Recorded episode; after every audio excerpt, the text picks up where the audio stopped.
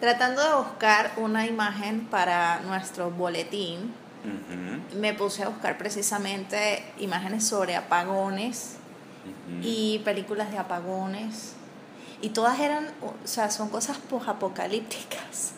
O. Barry Lyndon, que Bueno, obviamente. No es que terminé, terminé en esa opción artística, pero lo de Barry Lyndon y el tema de la iluminación con velas obedece a la época. Pero me refiero al fenómeno del apagón. Es increíble la cantidad de afiches de películas como clase B o C que ponen obviamente como que es así el, el, el acabose general de la civilización. Sí, y a, a mí en lo personal me ayudó mucho. Yo terminé escribiendo un guion en el, en el, en el Durante proceso. esa época. Sí, y era una cosa que volvía a la luz y mi computadora tenía un problema con, el, con la batería que no sirve si no, si no hay luz. Y aprovechaba de escribir lo más que podía. Claro, lo iba pensando, me daba como tiempo para pensar. Y era un poco como para mí una victoria ante la situación tan, tan amarga que uno estaba viviendo, pues, Sí. porque obviamente la gente estaba incomunicada que ni, la, ni, ni, ni teléfono. Sí. O sea, obviamente también la- las telecomunicaciones se cayeron. Sí, sí, no total. Y entonces fue un caos, una cosa que uno lo piensa nada más en las películas. Y eso lo vivimos dos veces en un mes. Exacto, Dos meses por varios días. Exacto. En un mes, ¿no? Bueno, ese, ese escenario casi que marca el final Mm. de lo que inició como con un debate muy a futuro, muy en tema de digital versus analógico, que era la muerte del cine, y nos encontramos con el apagón. Así que bueno, este es el episodio rebobinado de al final de la pantalla. Exacto.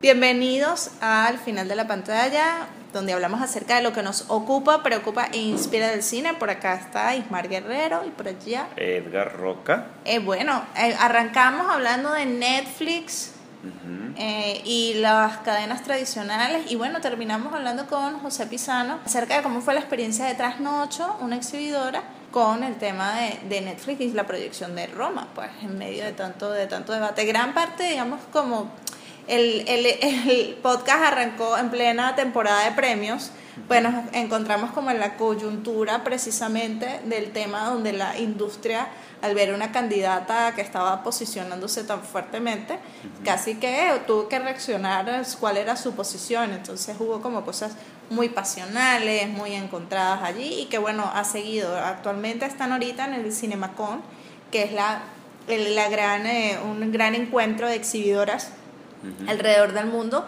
y eh, la, la respuesta ha sido casi rotunda de que no hay conciliación. Sí.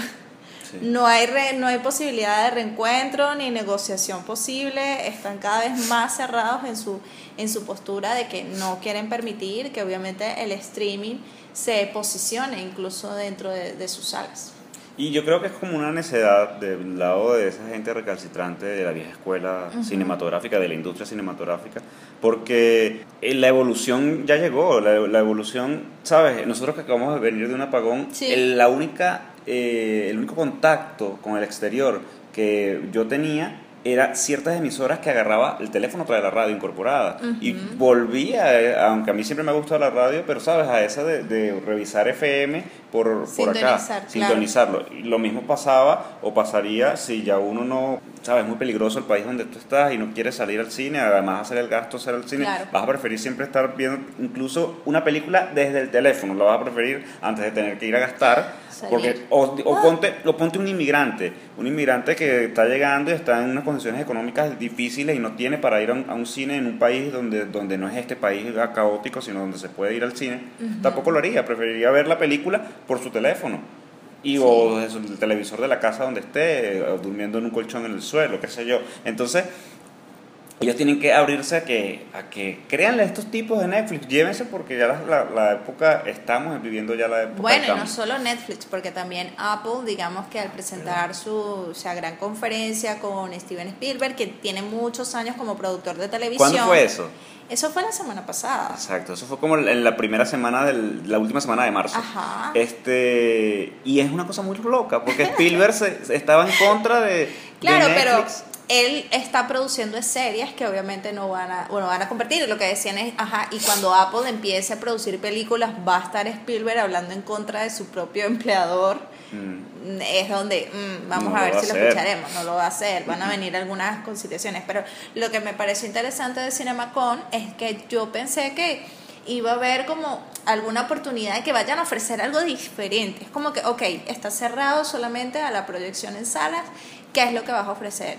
De verdad que no vi propuestas, lo único que es, lo, obviamente los estudios están presentando sus películas, pero no veo una propuesta por parte del exhibidor donde, donde diga, bueno, estamos una disminución de los precios, unas promociones especiales para que la gente pueda asistir.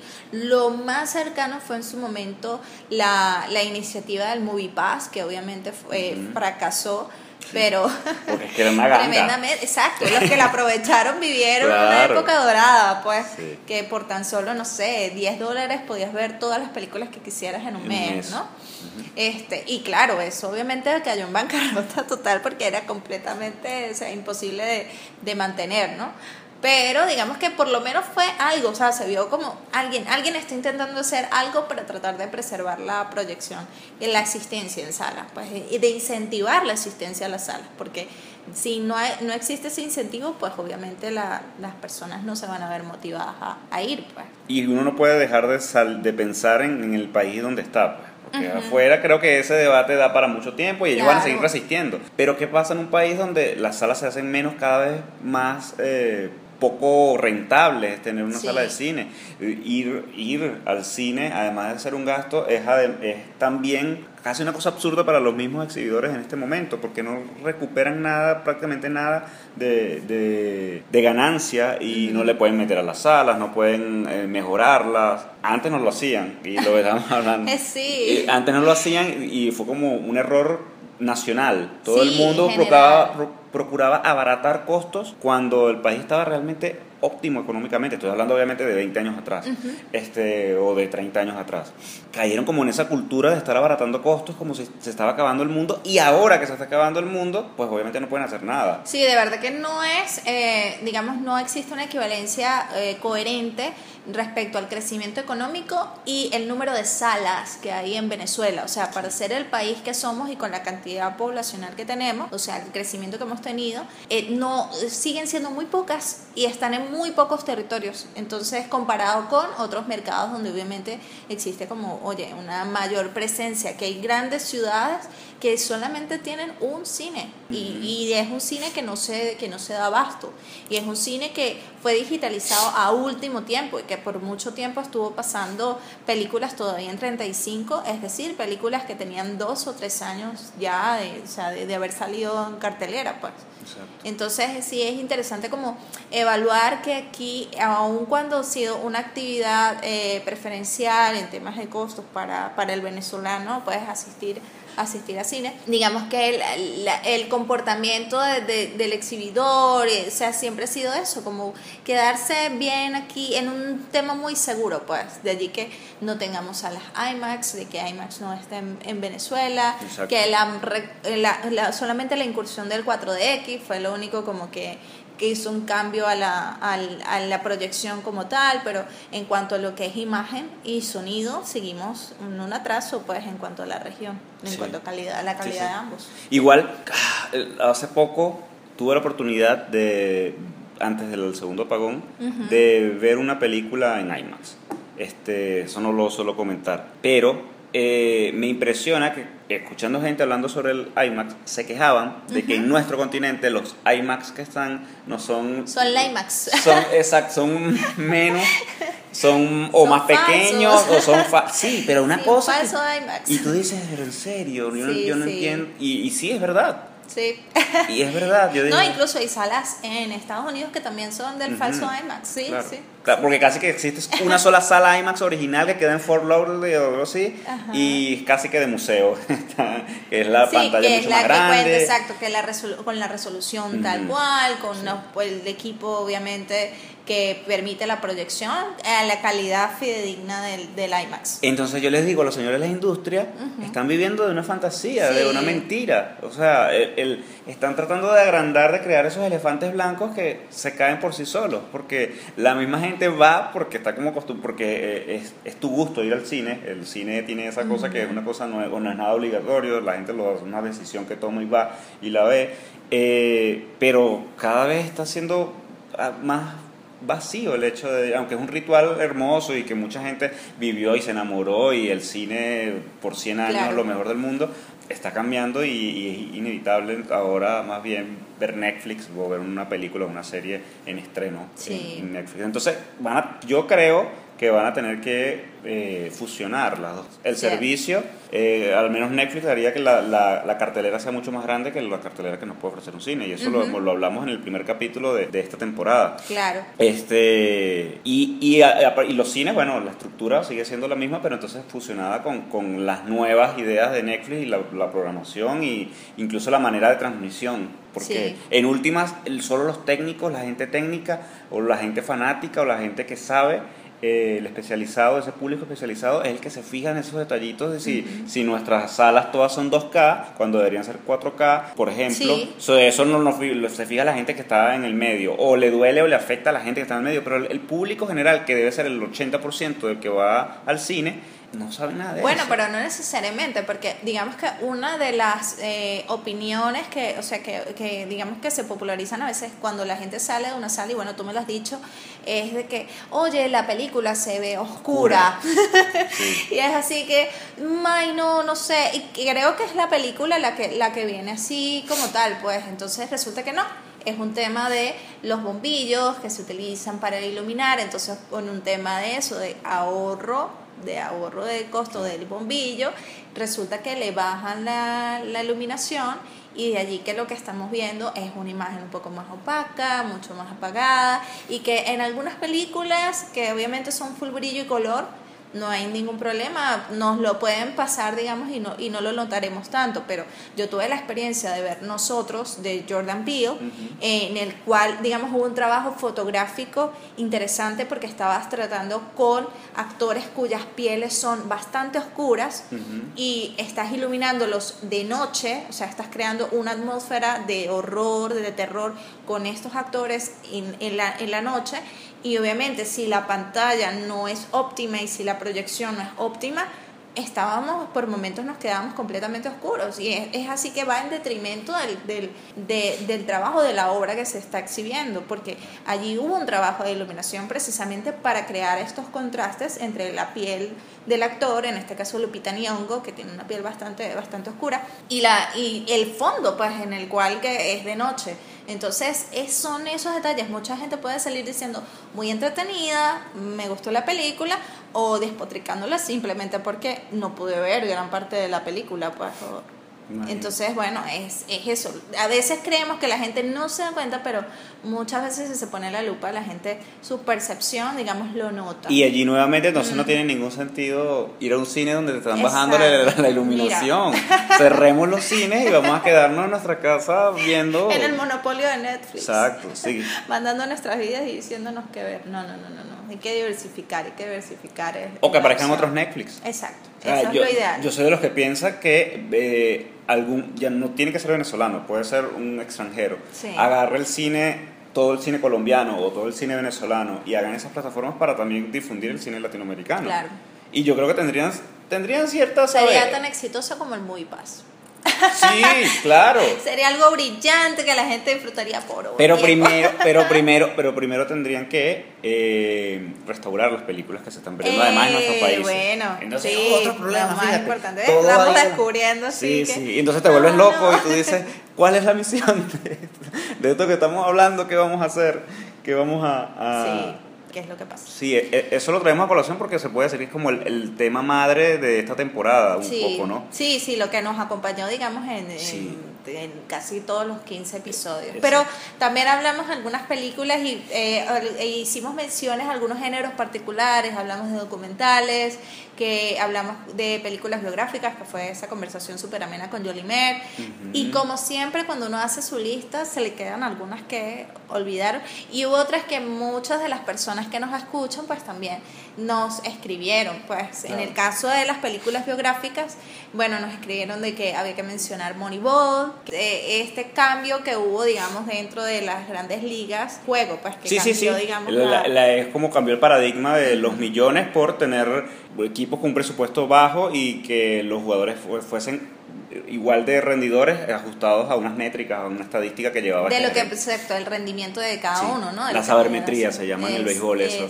Que era con Brad Pitt y Jonah Hill la película. Sí, sí, nominados ambos a, a los Oscars y con un guion de Aaron Sorkin. De Aaron Sorkin. Y bueno, siendo el, el, el guion de, de Aaron Sorkin, Sorkin. pues tienen obviamente una, una rapidez allí de diálogo bastante genial. Y bueno, una personal que yo adoro y que se me quedó por fuera fue All That Jazz de Bob Fosse, que es él sobre su vida. Pues él está proyectando cómo iban a ser sus últimos días y su muerte antes de que efectivamente muriera. Pues es con este actor Roy Scheider, que maravilloso en el rol de, de, de un coreógrafo, director, así como lo era, como lo era Fosse, ¿no? Y es interesante ver al, al artista reflexionar sobre sí mismo y de una manera, digamos, tan egomaníaca, pero al mismo tiempo franca, al mismo tiempo humilde. Son como muchos contrastes que en el que, digamos, el único apto para contar la historia de mi vida soy yo. Es decir, con eso Fossi se blindó. ¿Recuerdas de qué año es la peli? es 1979. Eh, cuando me pienso en las películas que me gustaría hablar más y que hable menos acá, sería las de Paul Thomas Anderson, Sí. de esa trilogía inicial de, él, de, de Boogie Nights, de ay, Magnolia, que es la que, Claro. la que más me gusta de bueno, hecho. de esa es de, para el, el episodio de grandes elencos, pues porque el, Sí. Me- Magnolia con un Tom Cruise como muy pocas veces lo, lo hemos visto y también. lo ¿ah? veremos. Creo Sí. que la última vez que lo vamos a ver. Estuvo fue nominado. estado de gracia para Es ti De Tom- Tom Cruise, sí. Ahí es cuando tú ves, sí, yo creo que ya no. Ya Tom Cruise Yo no. creo que Tom Cruise en Edge of Tomorrow también está en su estado de gracia. Es- no, no lo he visto. Ah, tienes que verla. ¿Cuál? Es ¿Esa es de- genial. Es él en modo acción, pero al mismo tiempo modo existencial, Mm. existencialista, redefiniendo su vida. Es una película de Warner con Emily Blunt, protagonizada junto a Emily Blunt y al parecer le van a hacer su secuela. Claro, sí, ya sé, ya sé cuál es. Ah, Sí, sí, no, no, sí. no la vi, pero sí sé cuál es. Otra película que nos mencionaron entre las películas biográficas era cómo pudieron haber dejado por fuera The Doors. bueno, hay que, hay que hablar de que estamos hablando de nuestras preferencias, pero no estábamos estableciendo un ranking de que esas eran las mejores. No, y además el Por tiempo. eso nos gusta que la gente escriba, pues para nosotros Claro. también conocer cuáles son las favoritas. The Doors, obviamente protagonizada por Val Kilmer y Meg Ryan y dirigida por Oliver Stone, que tiene una larga carrera también haciendo películas biográficas. Pues Sí, la- sí, sí. la, una de las más recientes fue la Snowden. película, bueno, sí, eh, la de Snowden y eh, eh, la película sobre George W. Bush, que digamos vemos a un Josh Brolin y lo comparamos luego con el George W. Bush de que hizo Sam Sam Rockwell. Rockwell. Y es así que, ok, no. No hay comparación. Sí, exacto. Creo que el trabajo de Brolin superior, el trabajo de, de, Sí, sí, de sí. Rockwell, de verdad, lo que habíamos hablado. Eh, sketch de Saturday Night Live. O bueno, pero es que el director era Saturday Night No seas tan duro con, de tan dura con Adam Adam McKay. No, yo quiero que Adam McKay se reivindique porque recientemente vi la, el documental de HBO sobre Elizabeth Holmes, Que fue una de estas que fue encumbrada como genia del Silicon Valley con un gran proyecto que era Theranos, que era una maquinita que con tan solo una muestra de sangre te iba a hacer un diagnóstico y te iba a hacer todos tus exámenes de laboratorio, te iba a entregar tus resultados y resultó ser un gran fiasco, una gran mentira, un montón de inversionistas y toda esta gente que había eh, apostado por esa idea sin conocer siquiera los resultados y saber si efectivamente se podía hacer, bueno, terminaron completamente embaucados por esta genia que estuvo en, innumerables portadas de revistas como la nueva Steve Jobs, pero de la medicina, pues. ¿Y McKay va a ser una película sobre McKay va a ser una película protagonizada, eh, esperemos, por Jennifer Lawrence. Cuando la ves, cuando ves a Elizabeth Holmes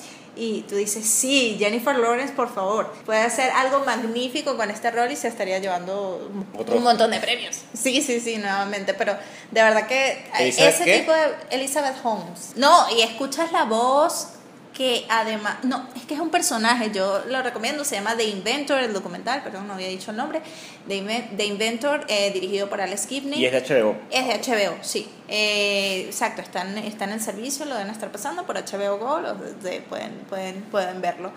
Este, y de verdad que es nada más por ver, eh, digamos, este personaje tan particular que, que, fue, que fue esta mujer tan joven y que de qué manera que para todo el mundo sigue siendo un gran asterisco o es lo que digamos es interesante indagar cómo fue que logró embaucar a tantas personas en esta en esta idea tan mm. tan soñada pero obviamente imposible de hacer. Bueno nos quedaron incluso temas para hablar. A mí me gustaría hablar mucho más de actuación. porque bueno exacto ahora vamos a a mirar al futuro y al mirar a la segunda a lo que será una segunda temporada de al final de la pantalla y qué pueden ustedes esperar para esa segunda temporada. Además de que esperamos de que técnicamente sea una mejor temporada obviamente porque bueno esto es muy artesanal esto es muy hecho sí con las uñas pero con mucho cariño mm. que queremos llegar obviamente y compartir pues con todos ustedes pero obviamente queremos seguir creciendo y para la segunda temporada mejorar técnicamente y también tenemos ya planificado digamos algunos de los de los temas que vamos a tocar. O sea, es, mejorar también narrativamente y darle a ustedes la mayor eh, calidad de información y de conversación de, de, de, que es lo, de lo que trata este podcast y hablar de temas que son importantes para, para el cine, para, o para la gente que le gusta el cine, o para la gente que quiere iniciarse en algo del cine. Entonces hablar de cinematografía, o hablar de dirección, o hablar del trabajo del actor, con, con, seguramente con, como lo hicimos con esta primera temporada, con actores invitados, este, ver la óptica de una mujer, como una actriz eh, asume eh, desde su feminidad quizás el, el trabajo del actor y cómo lo hace un actor desde su masculinidad y, y bueno, interesante, ¿no? Hablar de, de, otros temas, como otros géneros musicales, así como hablamos de musicales, otros géneros, del, como hablamos de documentales, hablar de los musicales, por ejemplo, este, que son, gente le encantan los musicales, hay gente que le encantan las películas animadas o, todo el universo de superhéroes que sí, tienen un valor, ¿no? Un programa especial al debate de Marvel DC, realmente es un debate, realmente son eh, estudios encontrados o realmente están... Y a uno le funciona para, por, ejemplo, en mi caso, que no soy muy, muy seguidor, eh, me funciona Tú vas a estar con cotufas ahí aprendiendo y que... Exacto, para ah, aprender, para aprender y para ver... Y ya no me vas a decir cosas como que por qué Nick Fury no era George Clooney en Capitana Marvel. Exacto. Edgar Roca, por favor. Sí, porque, pero ¿por qué yo entiendo la cosa de, incluir que Samuel Jackson es un gran actor y todo lo que tú quieras, pero yo de niño, una vez mi papá me compró un cómic, eh, una vez en mi vida un cómic, y era de Spider-Man y salía Nick Fury. Y Nick Fury era un tipo como, no, no era blanco ni moreno, con canas era George Clooney, para mí era George Clooney de toda la vida. Y entonces después veo, me cambian esta seña y cambiaron, además en, el mismo, en los mismos cómics cambiaron y el personaje es Samuel L. Jackson, como Samuel Jackson, pues, un hombre con la cabeza rapada, lo que le dejan es la broma del parche en el ojo. Pues. Sí, sí, sí. Capitana Marvel hace con eso también. Tienen que... imaginar cómo fue mi reacción cuando vi ese mensaje de por qué Nick Fury no era alguien como George Clooney. Tuve que explicarle que Samuel L. Jackson ha sido Nick Fury en los últimos 11 años. Sí. De, de, de Tenía un contrato por poca película. Claro. Sí, sí, sí, sí. Desde 2008, ¿no? Exactamente, sí, él la, arrancó desde la escena de créditos de Iron Man. Fue su primera, su primera aparición. Y estamos a, semanas, a dos semanas, a tres semanas. El gran evento final. El gran evento final de, de esa, de, sí, de lo que es esa primera etapa de Marvel. Pero antes, Brie Larson va a estrenar una película como directora. En Netflix. En Netflix. Así que quien quiera ver algo de Capitana Marvel como directora, se relaciona. que es muy rara la premisa de la película, no se ve como muy así, no me llama la atención. Y vuelvo a estar con Samuel. Jackson. Sí. De que hicieron un buen, buena química cuando trabajaron juntos y ella le pidió, no sé, ser direct, eh, trabajar trabajar en su película. Claro. Interesante Brie Larson. Bueno, hablando de eso, de películas que llegan a servicios, también pues habl- hablaremos de series. De eh, series, también ¿verdad? ahorita, pues que esta avalancha de contenidos, que bueno, también es interesante evaluar si en algún momento no va a haber como una saturación de los contenidos. Y hablaremos del mejor año del cine, el que estamos celebrando Claro, los 20, 20 años, años. del mejor año del cine, que fue en 1999. Exacto. Y ya, yo creo que ahí Y bueno, festivales, obviamente. Esperamos hablar de. Ya en mayo me arranca Cannes. Cannes. Es Entonces, verdad. bueno, estaremos hablando de lo que es el circuito de, de festivales. Esas son las cosas que, bueno, que, Que vienen. que vienen, que, que vendrán para una nueva temporada. En otros 15 capítulos, o a lo mejor menos, pues ojalá sean 15 igual. Sí. Eso sí, sí. O habla- 16 como fue esta temporada, gracias a los Exacto. apagones. 16, que tenemos ya cuántos minutos de, de, de material. Ah, no quiero pensar tantos minutos de mi voz por allí en la Porque internet. fíjate, eh, esa es una- otra de las cosas que a mí me, me gusta de esto, que no es sentarnos a hablar, además de sentarnos a hablar y disfrutar de lo que uno habla, eh, además estás informando y estás, cuando te das cuenta, uno a uno, 16 a, digamos que son 30 minutos, tienes casi 500 minutos de material. Demasiado. Quien quiera hacer el quien quiera hacer el maratón de este podcast tiene 500 minutos ya disponibles en todas las plataformas. Y lo pueden hacer, exacto. Interesante lo de las plataformas. Lo pueden hacer en iTunes, ya estamos en Apple Podcast, donde nos pueden dejar sus reseñas, pueden rankear el podcast, súper importante. En esta etapa, pues necesitamos obviamente el feedback de toda la gente que nos escucha, Claro. todas sus críticas constructivas, bueno, las destructivas también, es Internet, Sí, está sí. hecho para eso. Claro. El internet aguanta todo. Eh, entonces, bueno, sí, súper importante ahora que ya estamos en esta nueva plataforma de que nos escuchan y eso, se lancen todo ese, ese binge, no es watching, es listening, binge listening de todos los episodios de, del podcast. Bueno, agradecemos. Ay, verdad, que agradecer. Agradecemos a nuestros invitados, obviamente. Agradecemos a Luis Bon, a Jorge Roy, a Jorge Gordillo, a Yolimero Belmejías y a José Pisano, que fueron los que nos acompañaron en esta primera temporada. tan amablemente y que nos enriquecieron eh, esos cinco capítulos donde contamos con su visita y conversamos durante 40 minutos casi que siempre con ellos, Sí. o media hora.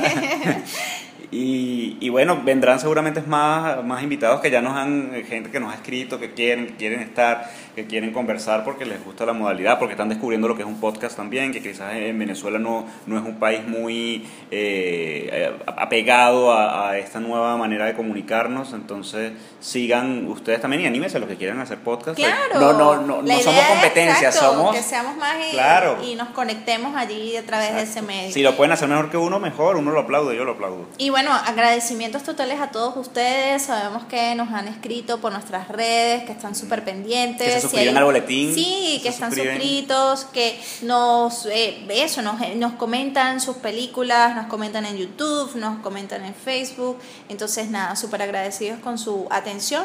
Y nada, eh, igual sigamos interactuando y sigamos hablando de cine. Hasta la próxima temporada. Chao. Chao. Bye bye, love.